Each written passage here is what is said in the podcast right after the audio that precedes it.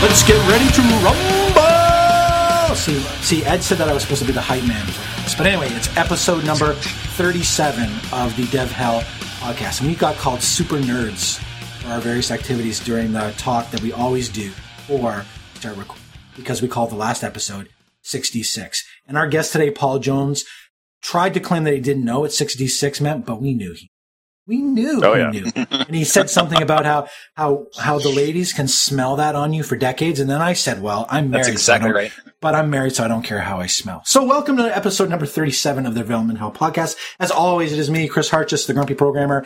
And on the other side of the microphone, I guess that might be right, down in Pawnee, Indiana is uh, Ed Finkler. Ed, how are you? Oh, I'm excellent, Chris. How are you? I'm doing great. I'm hoping doing a good job as the I don't like Hey, And uh, our guest today is the man that uh, Cal Evans once called Paul motherfucking Jones. Today we have Paul M. Jones, PM Jones. Is there some number? Are you PM Jones 88 or something? No, wait a minute. On Twitter? Yeah, I Yes, go by. PM Jones 88 on, it depends. If PM Jones has already been taken, I generally go with PM Jones What's with, 88. what's with the 88? Oh, that's, uh, well, several things. Uh, it's the year I graduated from high school. Uh, it's a double infinity. It's also my birthday, August 8th. Eight eight. Oh, okay, that makes sense. I was going to say, you almost make me feel old, but then again, I graduated from high school around that same time. Maybe one year later, 1989, maybe.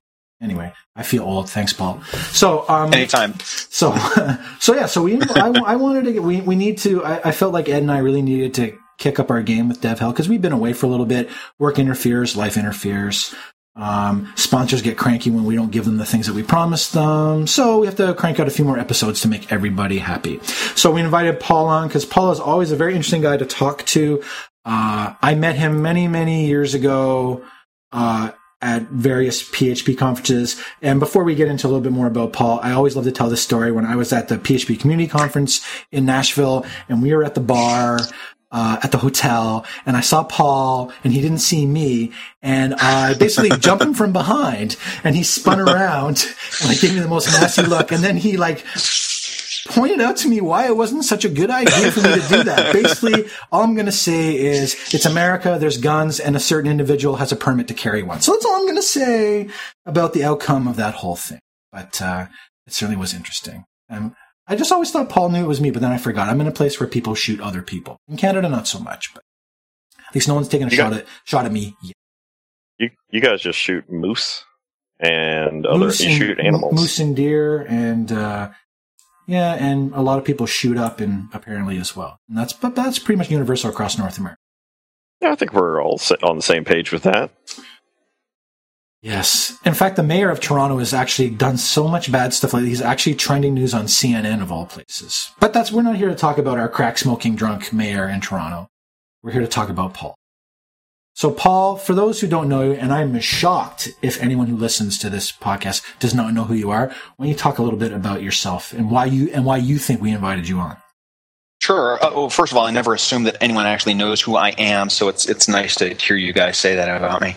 Um, so I've been working in PHP for God, 14 years now. What does 1999 make it? Anyway, so I've been working in PHP since 1999, uh, since the bad old days of PHP 3 turning into PHP 4. And in that time, uh, I've been everything from a junior developer to a senior developer to, to an architect to a VP of engineering. Uh, I'm most most recent things have been like being a web architect at a place called Parchment.com. Uh, I've been very active in the community. I was one of the first uh, when PEAR, when the PEAR project went away from uh, its sort of its founders being in charge of it to there being open elections for people being in charge of it. I was one of the, the first people elected to uh, to to the PEAR group. Um, I worked at Zend for a little while. Uh, I am responsible for some of the early Zend com- Zend Framework One components, like ZendDB, ZendDB View, or ZendView, ZendDB Table. Uh, if you like those components, then I'm I'm very that, that makes me happy. If you don't like them, I'm going to claim that they got changed after I left. Um, while I was, in fact, just before I was at Zend, I was working on. I started a, a framework called Solar. That's S O L A R. It's actually one of the first if I recall correctly, it's the first PHP 5 E strict framework available, uh, even before Zend Framework 1. Uh, and since then, I've worked at a lot of different places. I worked at OmniTI, I worked at Mashery, um, and my latest project is the Aura project. Uh, it's PHP 5.4 collection of libraries, independent packages that can be composed into a uh, that can be composed into a framework, but they're also you know usable independently. Before I did all of this, of course, I was in the Air Force. Uh, the joke is that I was paid to be a spy, uh, but I was in Air Force intelligence for eight years, which sort of changes how you look at things.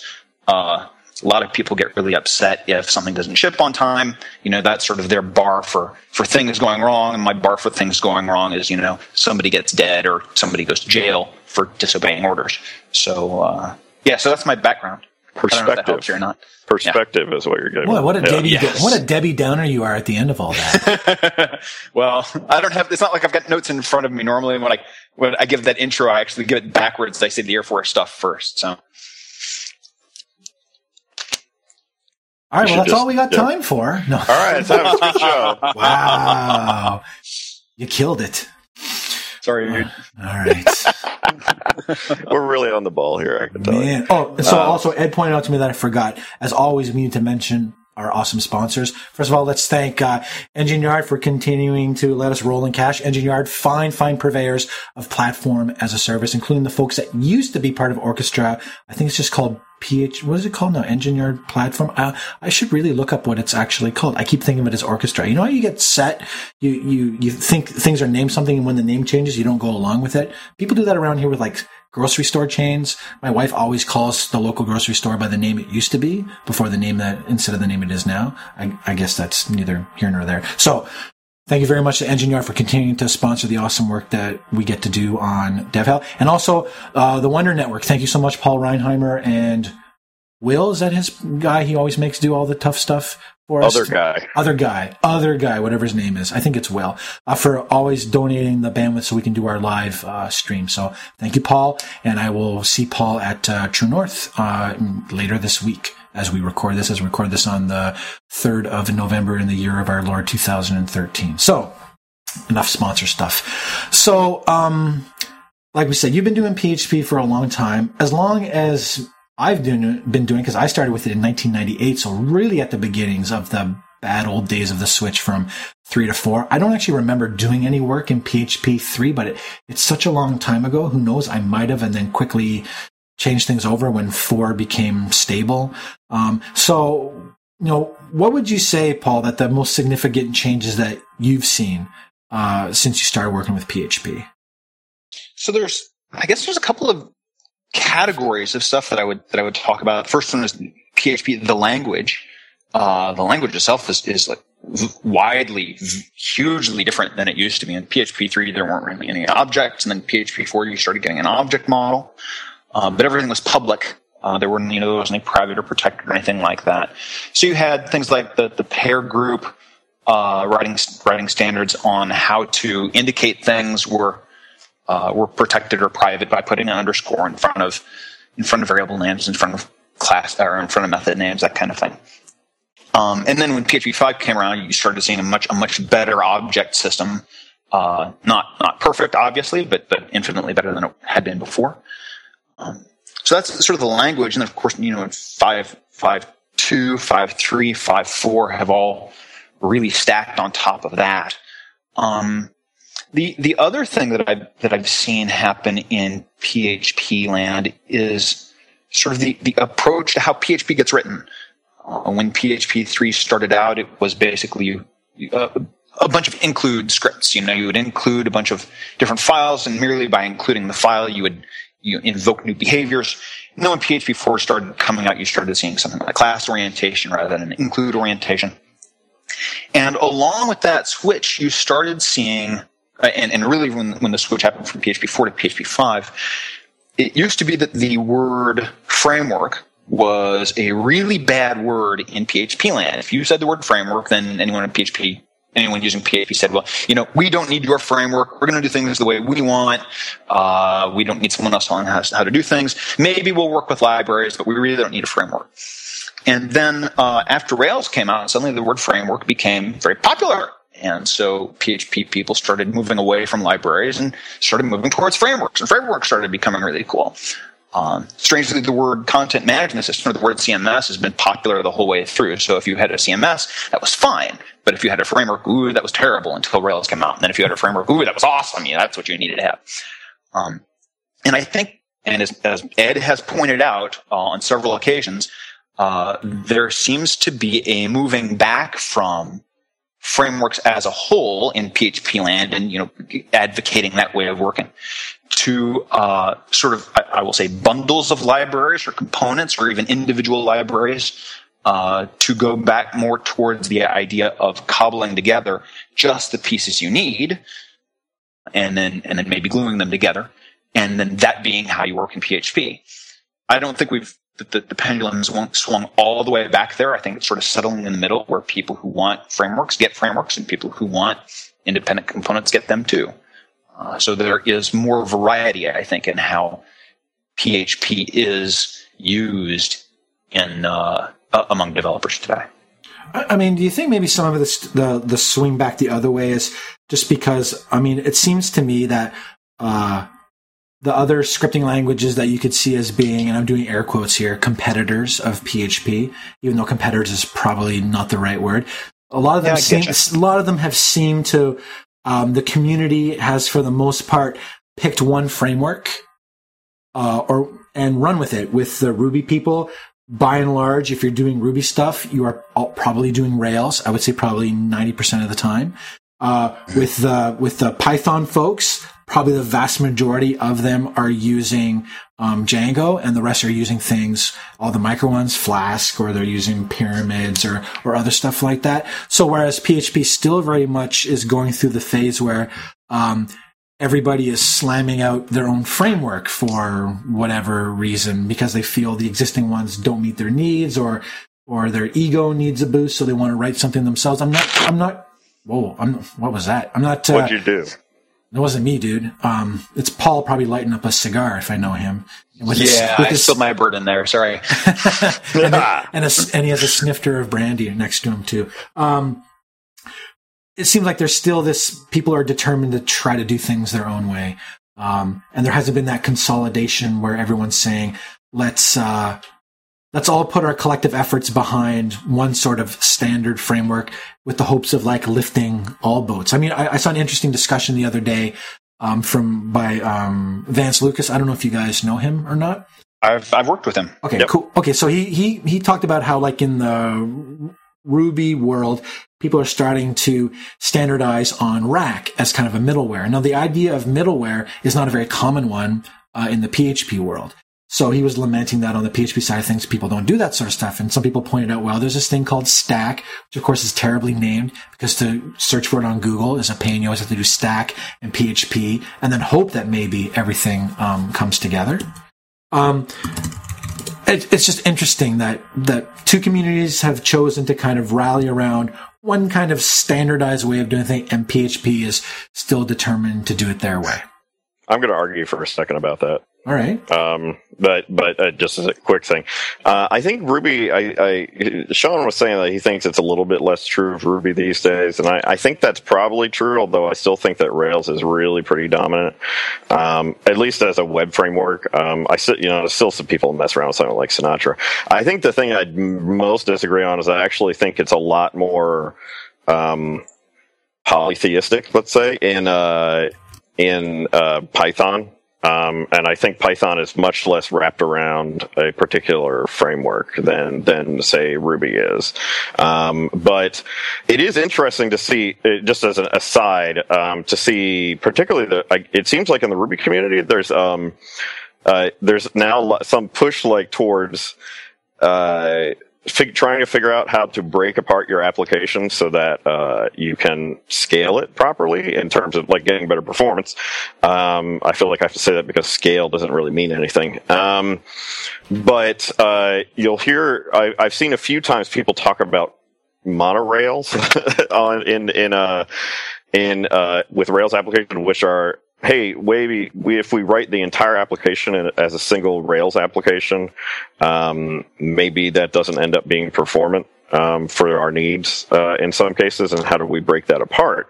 And it's not surprising they're going through that because that's not that's going to be a problem you have when you use a thick full stack framework and you write everything in that, and then you have to figure out how to break it apart. Um, the but I think that uh, I, Sean said IRC, and I think this is exactly he said it better than I would. He said that in my experience, the Python community is much is very much less religious and much more pragmatic than the Ruby community, and I think that's true. That's not to say there are not many very pragmatic people inside doing Ruby work, but I think in general the culture of Python is very pragmatic. So yeah, there's a lot of people do Django, but it's not it doesn't seem to it doesn't seem like it's the obvious choice the same way it is like in like like with ruby stuff. Um, however i think the big thing is that what you're kind of getting at is how that contrasts with php and i i think it really comes down to the culture of php and that's that comes from the culture of the leadership uh, or lack thereof that it's all it's basically just kind of anarchy. And uh, and i think that's okay um, but what that means is that you're you're never going to get a, a, a single like let's all get behind this thing. That's not what that's not. People don't go to go to PHP because like for that because that's not the culture of it. That's just and that's not that's from top down. I think that's the case. Now I'm going to shut up and let Paul talk about it. I, I think you've already touched on most of the things I was going to say. Um, the, there, there is a, and I, I don't remember who it was. It might have been Max Weber. The uh, the culture of an organization descends from its leadership. Uh, if you look at the leadership behind Ruby, there is essentially one guy who's in charge of the language. Uh, if you look at the leadership behind Python, there's essentially one guy in charge of the language. If you look at the leadership behind PHP, you really don't find any. You find a bunch of people arguing about what's going to go in the next version. Um, people who come, in, in addition to that, people who come to PHP come to it not because they are professional programmers by and large. They come to it because they're working for an organization. They happen to be the most computer literate person in their organization.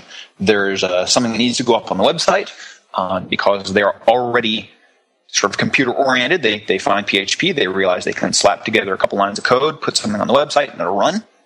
Uh, they don't have a formal background. I'm not saying that everyone in PHP and Ruby has a formal background, but it's it's been my experience that they tend to be more like professional programmers than most PHP programmers are when they start out.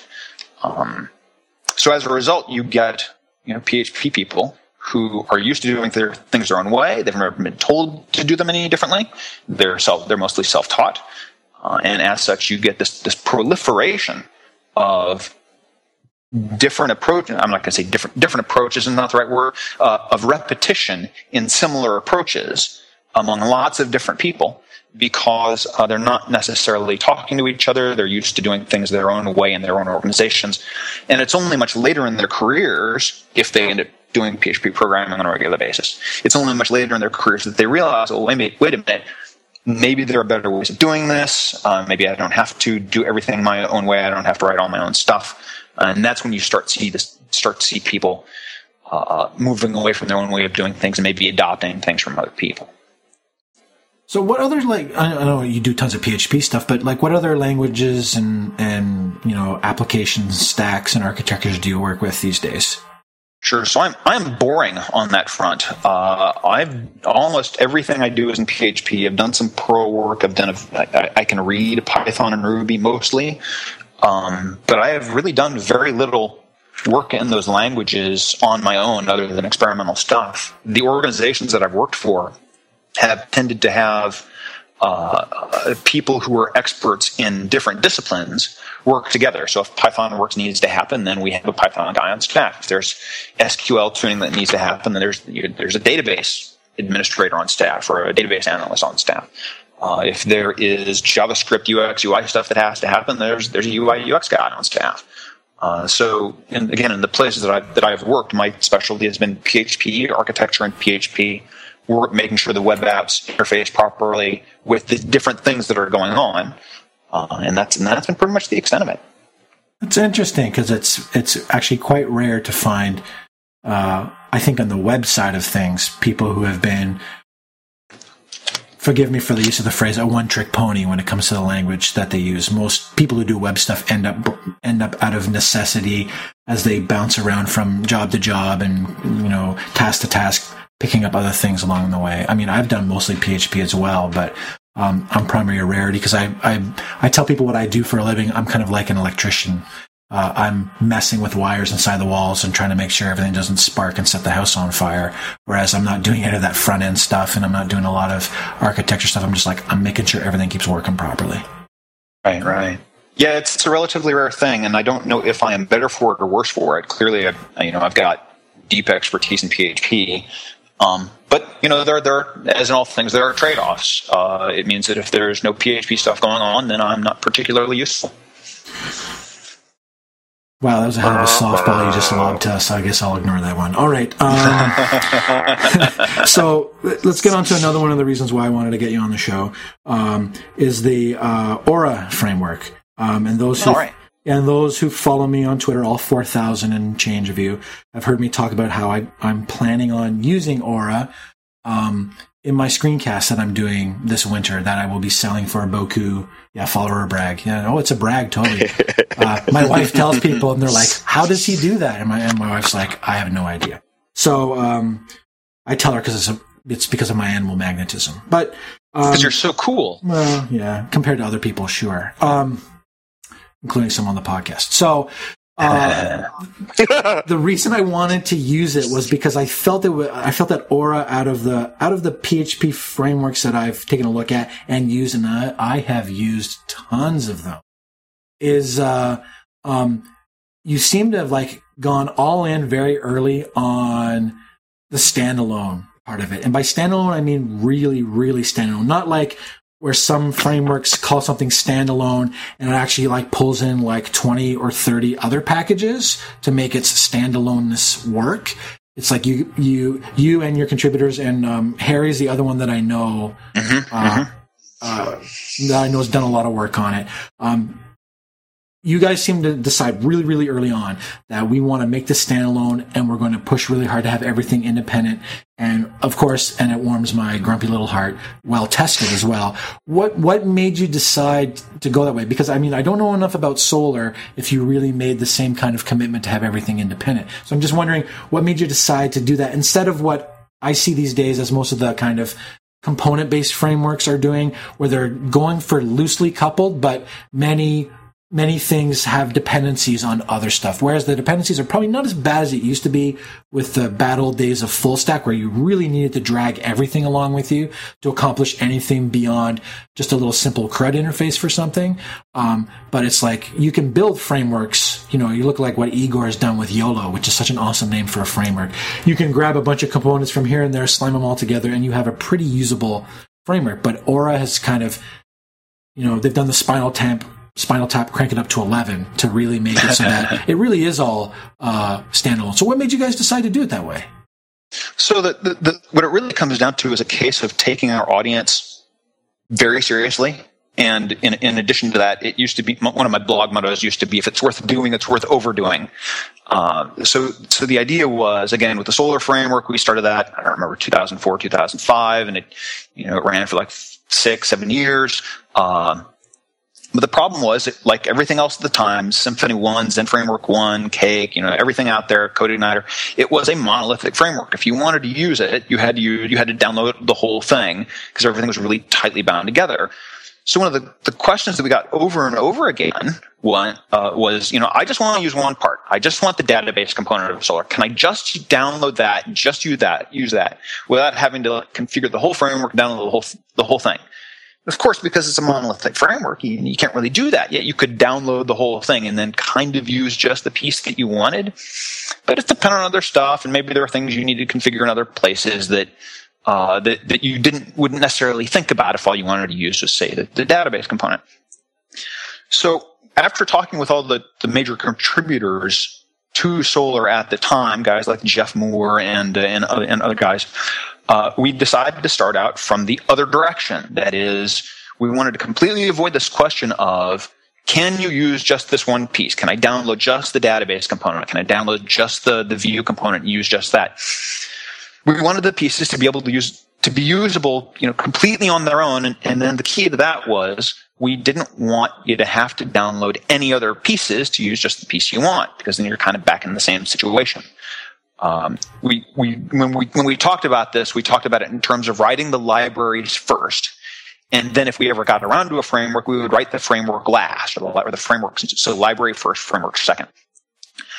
Um, and that, and that one decision led to uh, a lot of other architectural, it sort of dictated a lot of other architectural uh, policies uh, for example, Solar, the original version, you know, Solar, the, the, the, version one from you know 2004 2005 that ran for seven years or whatever it was, it used a service locator as its inversion control mechanism. I didn't know at the time that it was called service locator. I think we called it Solar dependency, um, but it's essentially a service a service locator container that's used throughout the whole system.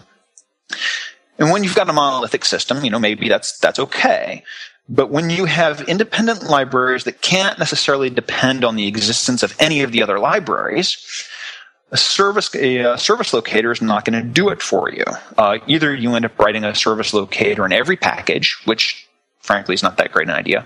Or you need a service locator package that every other package depends on, and now you've just busted your principle of having everything be completely independent of everything else. So by saying libraries first, no dependencies on any other libraries, the only really the only other option is is dependency injection proper, uh, where there's no container that gets passed around. You have to pass in exactly what your dependencies are.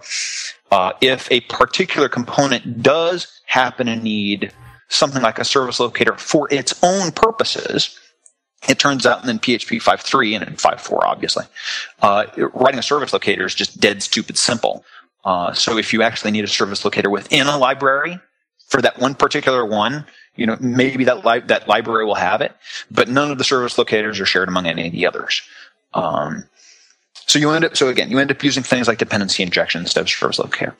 Uh, because they're all completely self-contained, it means all of the tests go in each package. That is, if you download a, uh, an Aura library, it's not a subtree split of something else that's where it's all combined together. I mean, it's completely self-contained. You get the tests with it. You get the uh, you get the documentation with it. If it's got web assets, you got the web assets with it. So again, that that one decision early on to make things completely independent so that you can use them independently without having to use anything else from the system uh, had a really wide ranging series of effects on how we did everything else. And there's a lot more to that, and I can go on about that at length if you feel like it. Things like separated interfaces and data transfer objects, stuff like that. Oh, I'm sorry, I fell asleep for a minute there. Okay, so. Yeah, yeah, yeah. I don't know what any of that stuff means. oh God. um, I, I'm I'm embarrassed because um, I just haven't. I probably uh, I. It, yes, I'm embarrassed because I just haven't written stuff with dependency injection and service locators and stuff like that. So it's one of those things that um, I have injection is the simplest thing in the world, man. All it means is if you need something, you pass it in from the outside and trying to grab it instead of being on the inside and trying to pull it in. Okay, so that it, it, I've, I've, probably done that with um, yeah. actually more in JavaScript because there's a there's a, a, a library called require.js, and one of the things that it does is it enforces basically a module pattern on JavaScript stuff, uh, so that you have to like say if you want to have objects available to you um, and let's say that object is is or that is is stored in a script like you want say jquery or underscore. Those are two you've probably heard right, of jquery right. you may not have heard of underscore but underscore is really popular. Or let's say backbone the backbone libraries or things right, like that. You um uh, what you do is your whole like your whole module gets encapsulated inside a function and the arguments that get passed to that function are um, the libraries that require JS downloads and then it, uh, it spits into your uh, into into the module that you're writing. So, for example, you give it, you say, um, you say, okay, define this module and get pass it uh, this set of scripts, and say this script is like where jQuery is located in the path to jQuery, the path underscore, the path to backbone, and then it's passed as the argument, the parameters to the to the to the uh, function. So that like the first one's jQuery, the second one's underscore, the third one's backbone, da da da da. So it does more complex stuff than that, um, but it's basically a way to try to uh, it's kind of ends up being a big black box, but it, that that that library is basically a way to try to solve like, hey, I have to include 35 different libraries in something, and um, maybe there's a, a, way to encapsulate stuff better than you know you just include 35 libraries in your index.html and then just hope that everything keeps working. so you know the idea is to make it more testable and modular and stuff like that. So uh, it's probably doing basically the same kind of thing. It, it sounds similar. It sounds like a combination of dependency management yeah. it figures out what the things are that you're going to need and it loads them up for you. Um, I can't tell from your description if it when you create an object, it automatically takes those dependencies and drops them in for you. Uh, that would make it more of a dependency injection container. Right. Um, but again, I mean, I'm not a JavaScript guy, so.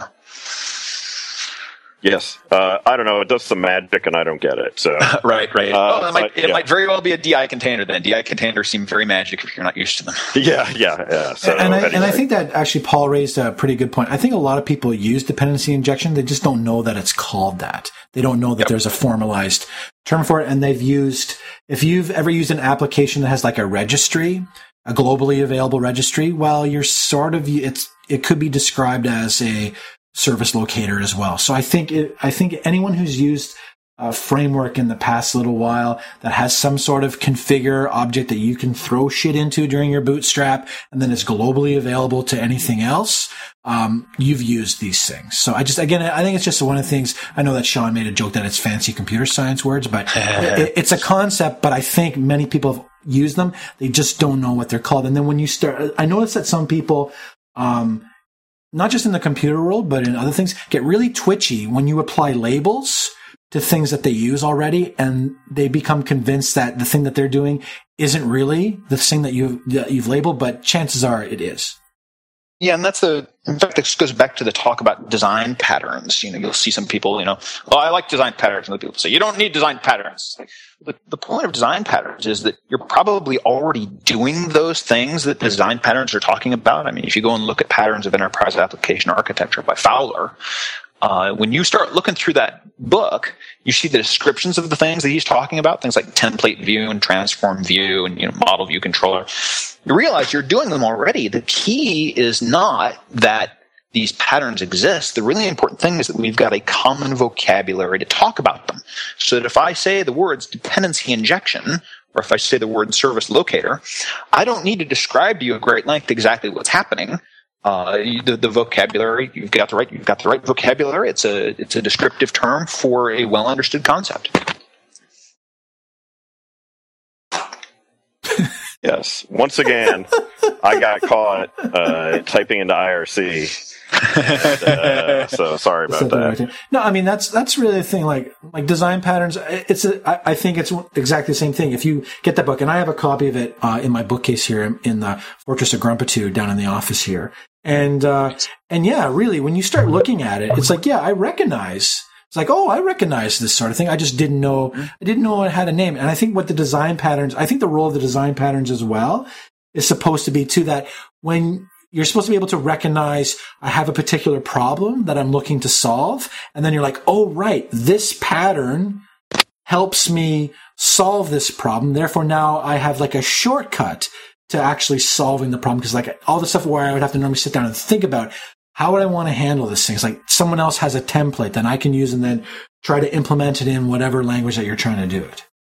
The template is exactly the word I would use for it. Yeah. yeah. So, so since I'm uh, big on uh, drama in the PHP world, being a Twitter whore, um, Uh-oh. uh So, as people know, I like to I spent an inordinate amount of time ragging on creators of various frameworks. I've pinged on everybody from uh, Supreme Allied Commander Matthew uh, O'Phinney, Weier O'Phinney, MWOP, as we all know him. Uh, I've poked fun at Symfony, and I always get drowned by negative tweets from Symfony people. That's why you block early and block often, kids. Twitter's awesome for that. um, I, I, Symfony people seem particularly sensitive. I don't know why. I don't know. Just, I I'm Again, familiar with that it, problem. It, well, I mean, well, I mean, could it be uh, could it be this case of the of the group taking on the personalities of the main developer? I don't know Fabien very well. Fabien seems like a really smart guy, and he's done a I think he's done a tremendous job with uh, with Symfony. I have no idea if he's like hypersensitive to criticism, but there are sure a lot of people who use Symfony who's going to be very hypersensitive criticism about I've, I've gotten into it on Twitter with uh, Taylor Otwell from Laravel. Most of my problems with Laravel have to do with its marketing and the use of uh, statics masquerading as facades, as they whatever they want to call them. They still look like statics to me. But um, uh, where was I going with this? Oh yeah, so So there was like a little Twitter fight, which is kind of like a rap beef between, uh, for those who are old school like Funkatron. Ed knows what I'm talking about when I talk about a rap beef between Paul and Taylor. And uh, well, and it's like it seemed neither of you guys understood that the other was joking, and so it made me. I had a little note in our little pirate pad about about the concept of framework politics. Of course, there's framework politics. It's just kind of interesting how it's like, what is the end game for a framework supposed to be? Like, like, is it, is it domination? Like, when you decided, okay, I'm going to do a framework, the goal is not really, I want this thing to be dominant. Like you start off by saying, I want to create something that helps me solve the problem I'm facing right now. And then usually after a while, you're like, you know what? Maybe if I abstract this a little bit, other people will find it useful. And then pretty soon the thing picks up its own momentum. And then you have people fighting your fight for it and maybe fighting battles that don't exist or don't need to exist. I'm just wondering, like, from your position as someone who is in a lot of these kind of political battles. You you were with PEAR, so you know all about that. And you're on the yeah, yeah. and as a and as the create main driving force behind the framework, you're familiar with the arguments flung at framework creators. And then with your also um, masochistic involvement with the PSR stuff, you're like really familiar with what goes on there. so I'm just kind of wondering, like when you talk about the politics, like what's the end game of something like a framework? What is it that you're like? At some point, does the framework become bigger than the creator and it kind of takes over and has its own momentum? I, I, I don't know. I've never been in the position of the framework sort of taking on, you know, in, of a framework working the way you're talking about. Usually, they it seems to me they either start out big with big momentum to begin with, or they, they just kind of languish as, as niches or boutique stuff. You know, I, I think the primary issue is one of if you'll pardon the phrasing here, I, I mean it to apply to all of them, including mine, uh, is one of tribalism. Uh, people have a certain way of working, or franchising, if you like. Uh, people have a certain way of working. They have a certain community that they feel at home with. They have a certain set of people that uh, that they get along with, and, and they have a certain worldview that goes along with all of that. And so, if anyone comes, anyone else outside of that tribe comes along and says, "You know, we're a different tribe. We're doing things differently," then you don't see people people think of themselves developers think of themselves as being rational and scientific but they they they devolve very quickly back to sort of these tribal behaviors where if someone comes along and says there's uh, uh, you know, we're doing things a different way, then it's not seen merely as a different way of doing things. It's seen as you as being wrong. You know, somehow you are bad for comparing and contrasting two different ways of doing things or for having the temerity to, to have different requirements than someone else has, uh, or for failing to see the greatness of the thing that, that you, the tribe that you belong to. Uh, and I think that, I think that fuels a lot of these debates. Uh, I am not going to pretend that I'm immune to it. I am going to say that I that I tried to be aware of it. Uh, people who know me know that I tend to pay attention not merely to technical aspects of development, but to the social and managerial aspects of development. And I, and I think because of that, I'm more aware of these kinds of things. Um, and I and I think that's the core of what goes on with this kind of stuff. Um, in addition to that, you get people who will sort of scan quickly anything that is uh, uh, that might happen to mention their tribe, and when their tribe is mentioned in anything other than glowing with terms other than glowing adoration, uh, they will stop right then. They will make a comment about how the writer is clearly stupid, evil, and wrong. And then uh, all of the other people who belong to that tribe will come in and, and back up that commenter. Um, again, I've seen that happen time and time again.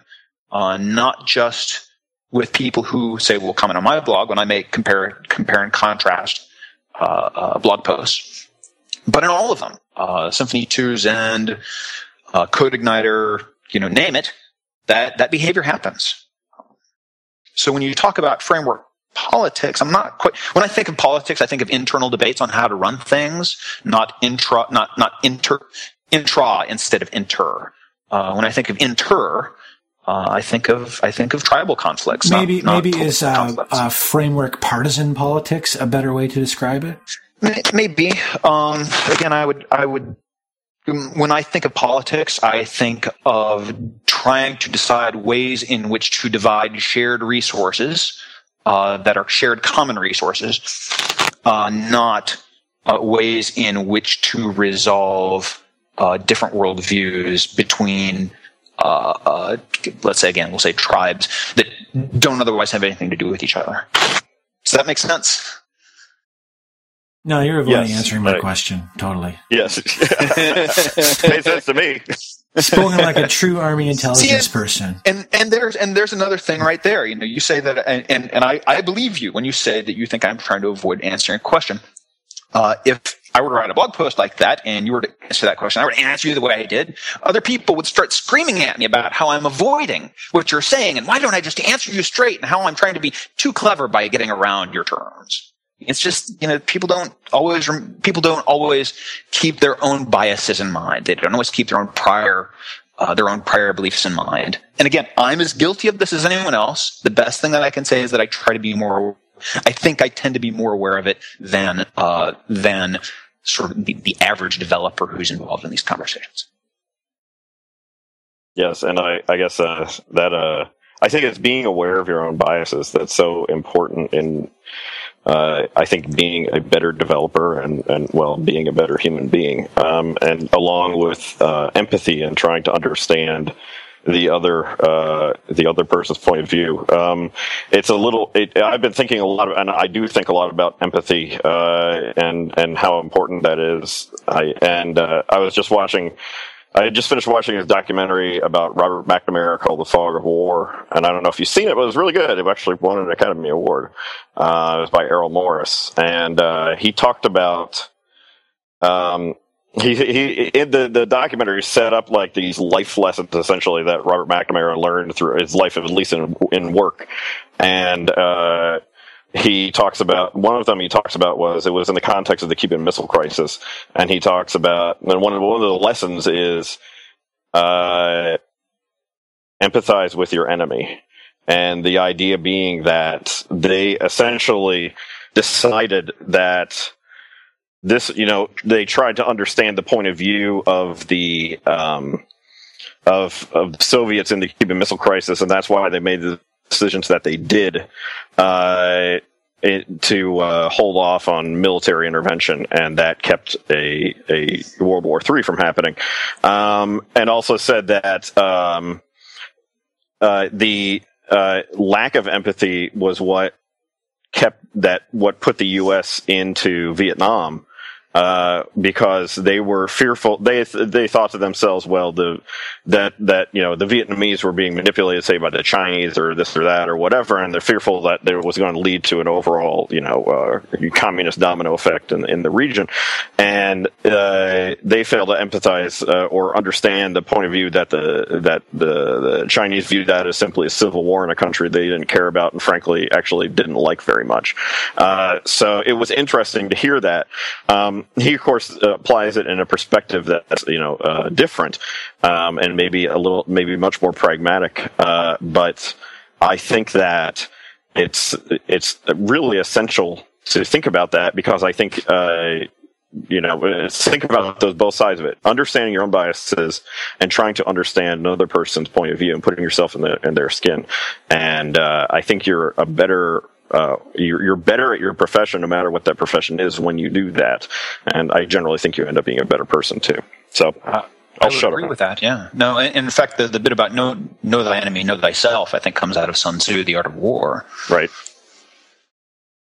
What do you think about that, Chris? Uh, no, I I think that uh, empathy is definitely something that's missing in a lot of people. I had an interesting discussion with a uh, brief discussion with Steve Klabnik, um, who who who has agreed to come on the show. We just have to work on a, a, date for him to come on. And Steve is really big on social justice and stuff. And and um, uh, one of the problems I see that a lot of people claim to have empathy, but it's empathy with strings attached. It's like, I'm going to help you, but you have to do something in exchange for my help instead of just being instead of just being very open and just saying, I will help you because I want to help you, not because I have an agenda. I mean, uh, uh, I can well, think of clear, everyone's. Yeah. I'm sorry. Go ahead, please. Well, I was just gonna say, like, it's. I mean, of course, everybody does have their own agenda, but I'm, i mean, I think about when, yeah. when I think about uh, being empathetic towards people and wanting to help people. I do stuff all the time to help people. Um, maybe not like on the like you know philanthropist level where I'm donating tons of money, but I donate time and I help people out and I do stuff. And it's never with strings attached. It's never with an understanding I am doing this for you because later you are going to do something for me. It's not like there's not an agenda. It's not like I'm going to I'm helping you because I like your political views. I help I'm helping you because I want you to believe my religious views. I'm helping you because I want you to um, believe the same social things that I believe. It's like it's about empathy. It's about being able to understand how other people feel, how other people other than yourself feel about things. And I think a lot of people are missing that skill. I think it's a, I personally think it's a basic human survival skill. If you have never learned to think how other people think about things, you're going to have a very weird, um, stunted and twisted life, in my opinion. Because if you judge everything only by how you think it is, then you are missing out on so many opportunities to just not only make your life better, but make other people's lives better. I mean, uh, but again, you have to take this with a grain of salt because I live in a socialist country. Right, I, and I wasn't going to bring up the socialism bit, but I, I mean, you guys know me that I'm uh, more of a libertarian. Uh, depending, you know, to anyone on the left, I'm a I'm a raging conservative. To anyone on the right, I'm I'm a hippie liberal. Um, I, I, without getting too deep in it, I, I, would argue that you can't avoid having your own agenda. You can't avoid doing things for your own, your own reasons. That the real key has to be not empathy per se. It has to be a true desire for the growth of the other person. And anything coming from that true desire for the growth of the other person, I think is probably going to be good. Uh, and anything else that is masquerading as empathy is probably going to be bad. Yeah, I can dig that point of view. Libertarian, huh? Yeah, well. I guess we all have flaws, I, right, Paul? I don't do anything that's popular. Let's be clear on that. So, you know, basically, if I'm part of it, it's guaranteed not to be, you know, not to be popular. Well, what was that old saying? Some people's uh, role in life is to tell you what not to do. Yeah, yes, to, to act as, as an example for others of what not to do. Yes. yes, yes. So let's see what else is on our list of things we wanted to talk about. I don't know. I don't think I think we covered everything that we wanted to cover, and we're actually a little bit light on time. There must be something else we can discuss. I don't want to end it I mean, on. I, I, don't want to end it on like a philosophical note where we where the uh, the socialist Canadian talks about wanting to lift everybody up in exchange for really nothing, and the libertarians like you can't avoid having an agenda, which is true, but it doesn't make me feel good being telling me that I have my I have an agenda. I just like to think that it's an agenda that's wanting to make other people better instead of an agenda to make me better at the expense of other people. I think give you guys some good red meat that we sort of hinted at, but we didn't really talk about in depth. And that was you, you talked about framework politics, and my guess is that that question rose up from the sort of the, the, the, the, Jets versus Sharks fight that occurred on my blog between uh, some some Laravel lovers and and uh, and myself. Um, I can talk about that if you feel like it. Sure. What else oh, are we going to talk about? Yeah, yeah exactly. No, so it's, it's interesting. I wrote I wrote this post called "Publish Your Failures" and it's subtitled "You know the Way of All Frameworks." And there was uh, there was a Reddit thread about this where people really some people really misunderstood what my point was, and uh, some other people on the on the blog comment, including uh, Taylor Otwell, the the author of Laravel, whom uh, who probably should be called up at some point so that he can give his version of events as well. Um, basically, the article was about uh, this this guy who wrote a, a, an article about ORM abstraction, and I thought it was one of, really I thought it was one of the best articles I've seen all year. Uh, what made me think it was interesting was because it made me think of uh, Feynman when he does his cargo cult talk about how important it is in science not just to publish your successes but to publish your failures as well. The guy who wrote this article about ORM abstraction mentioned, you know, that he uses a, a particular framework. You know, he calls it his framework of choice, and then he proceeds in that article to try to do some work outside of that framework because he realizes there are other ways to do things. And he wants to try to unify those ways of doing things, and in doing this work, he he really can't pull it off. He fails at the thing, the, the goal that he set out for himself and he ends up with no technical artifact for all the work that he's done. What I think was important about that article was not the fact that he failed at it; it's the fact that he has now he has now shown others how difficult it is to do that particular kind of thing. And then in addition to that, he has now expanded his skills as a programmer beyond just his framework of choice. You know, he happens to like this particular way of doing things, and now he's tried doing things other ways. And in trying to do that, he has expanded his skills. So that's like part one, and part two is because it's it's very it's important to be able to work outside your particular framework of choice because, and this is where we get to sort of the core of the article, because your framework is going to fail you at some point. It doesn't matter how good the framework is right now.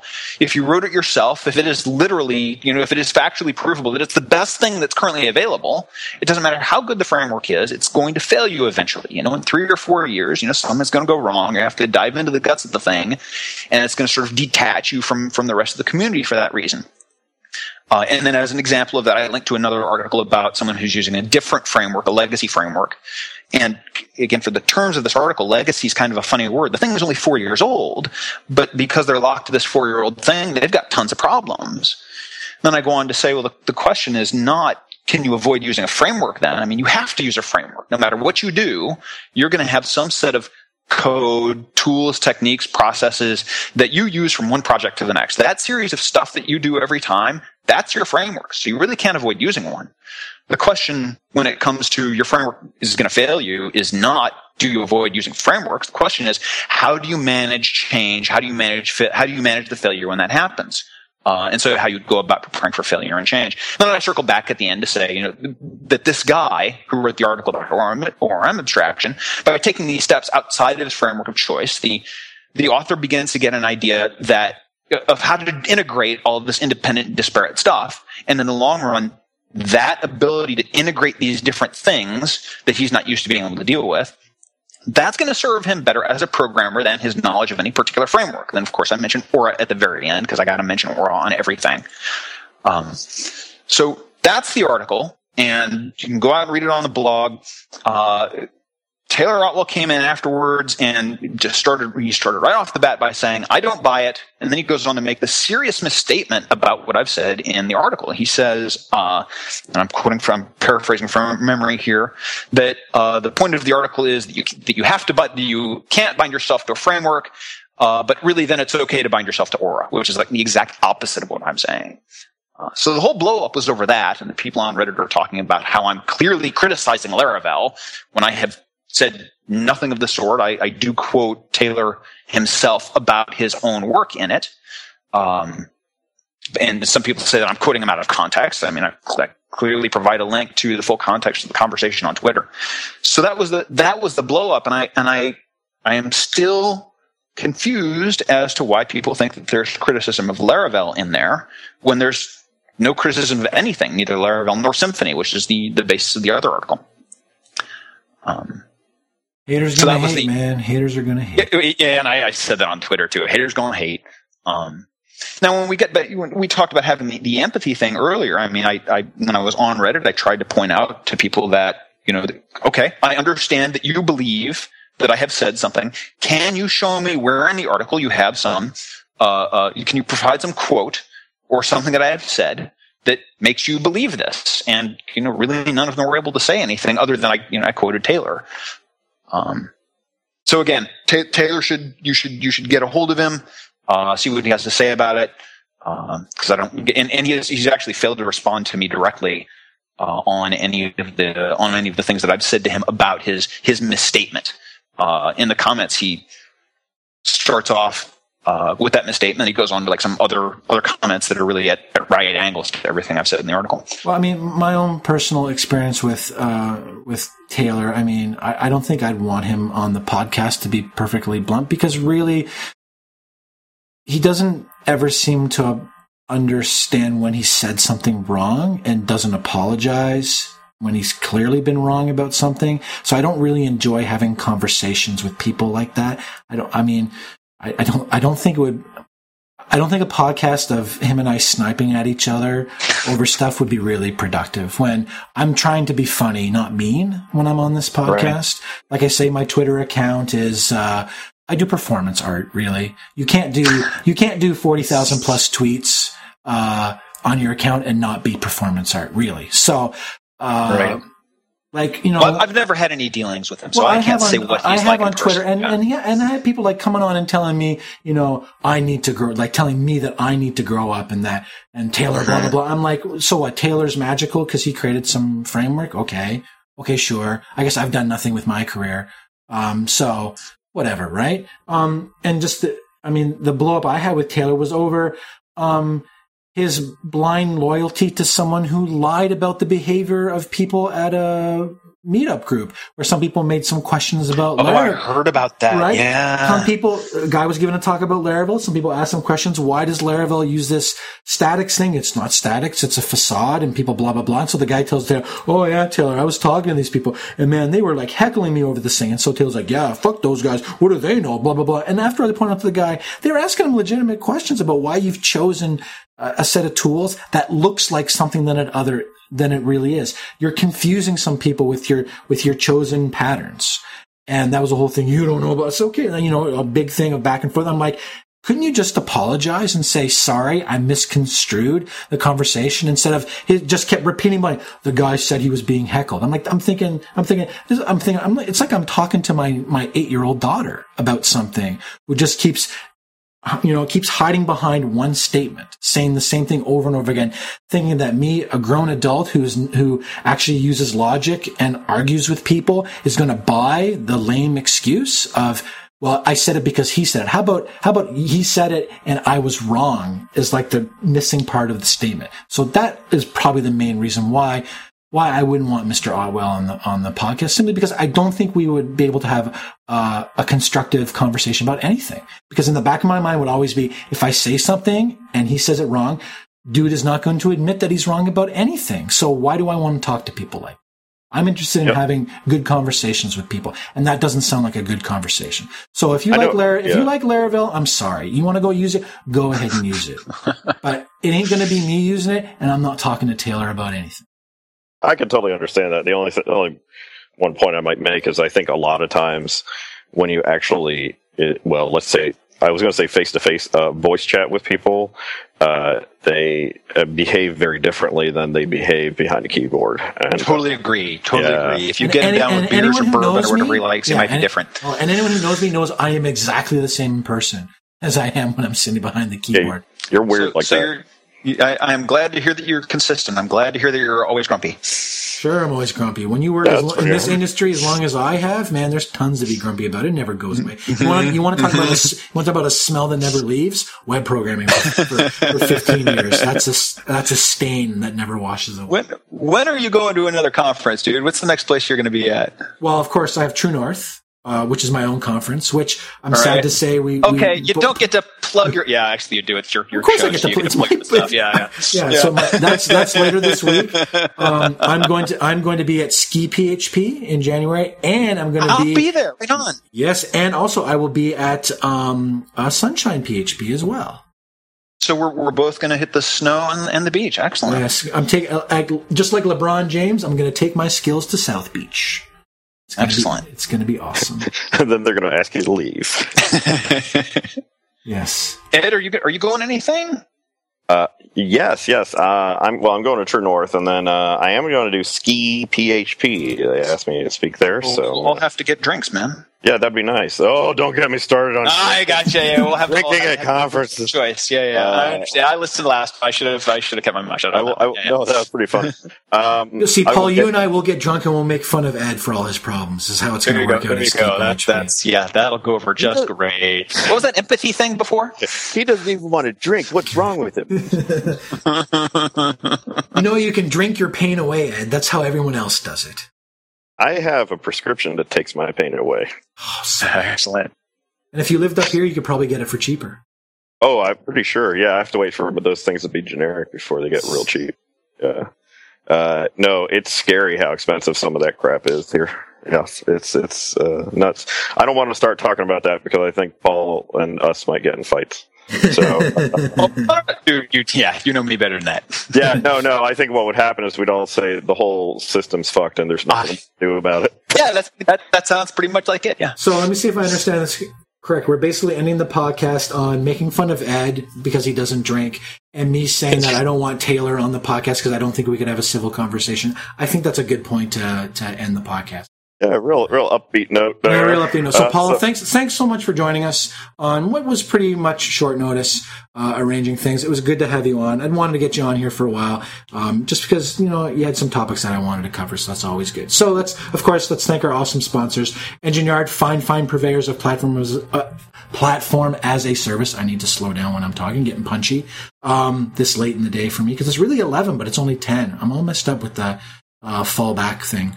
Um, so Engine Yard, if you like running your stuff in little scalable sandboxes uh, and you do PHP stuff, you do Ruby. I'm pretty sure they do some Node stuff, and they're probably branching out into Python as well. You can go check things out on Engine Yard's website. Thanks so much for the sponsorship, and as always, Paul Reinheimer and Will, as Sean Coates correctly pointed out earlier, uh, from Wonder Network. Thanks so much for providing us with the bandwidth. Um, we're on. You can find us on Twitter, uh, dev underscore hell. Every time we record, we're in Freenode on the Dev Hell channel where you can come and join in the conversation. And sometimes we'll even talk about the things you talk about inside uh, IRC.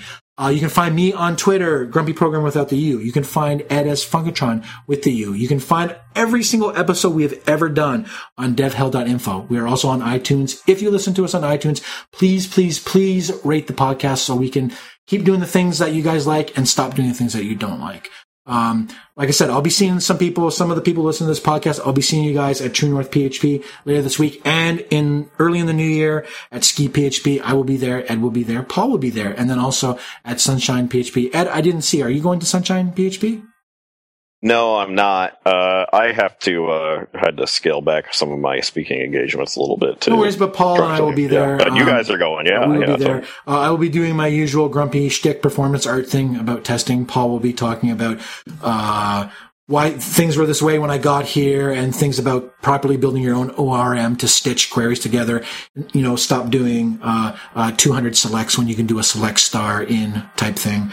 Um, but so anyway, I think that's all I got for tonight. So thank you very much, internet, and we will see you guys. Uh, I don't know. Ed and I might record something um, when we're at True North. I don't know if we'll have a guest or not. I don't even know when, if, when, and where we'll record it, but we'll figure something out. Maybe we'll do a special in the bar um, session after Friday night at the hotel. We'll find a quiet corner, and, and I and uh, Ed and I will just ramble on about some shit. That sounds like the usual activity. Yeah. But, but we'll be there in person instead of doing it over Skype. So um, thanks everybody in IRC, and we'll talk to you guys later. Bye, everybody. Night, internet.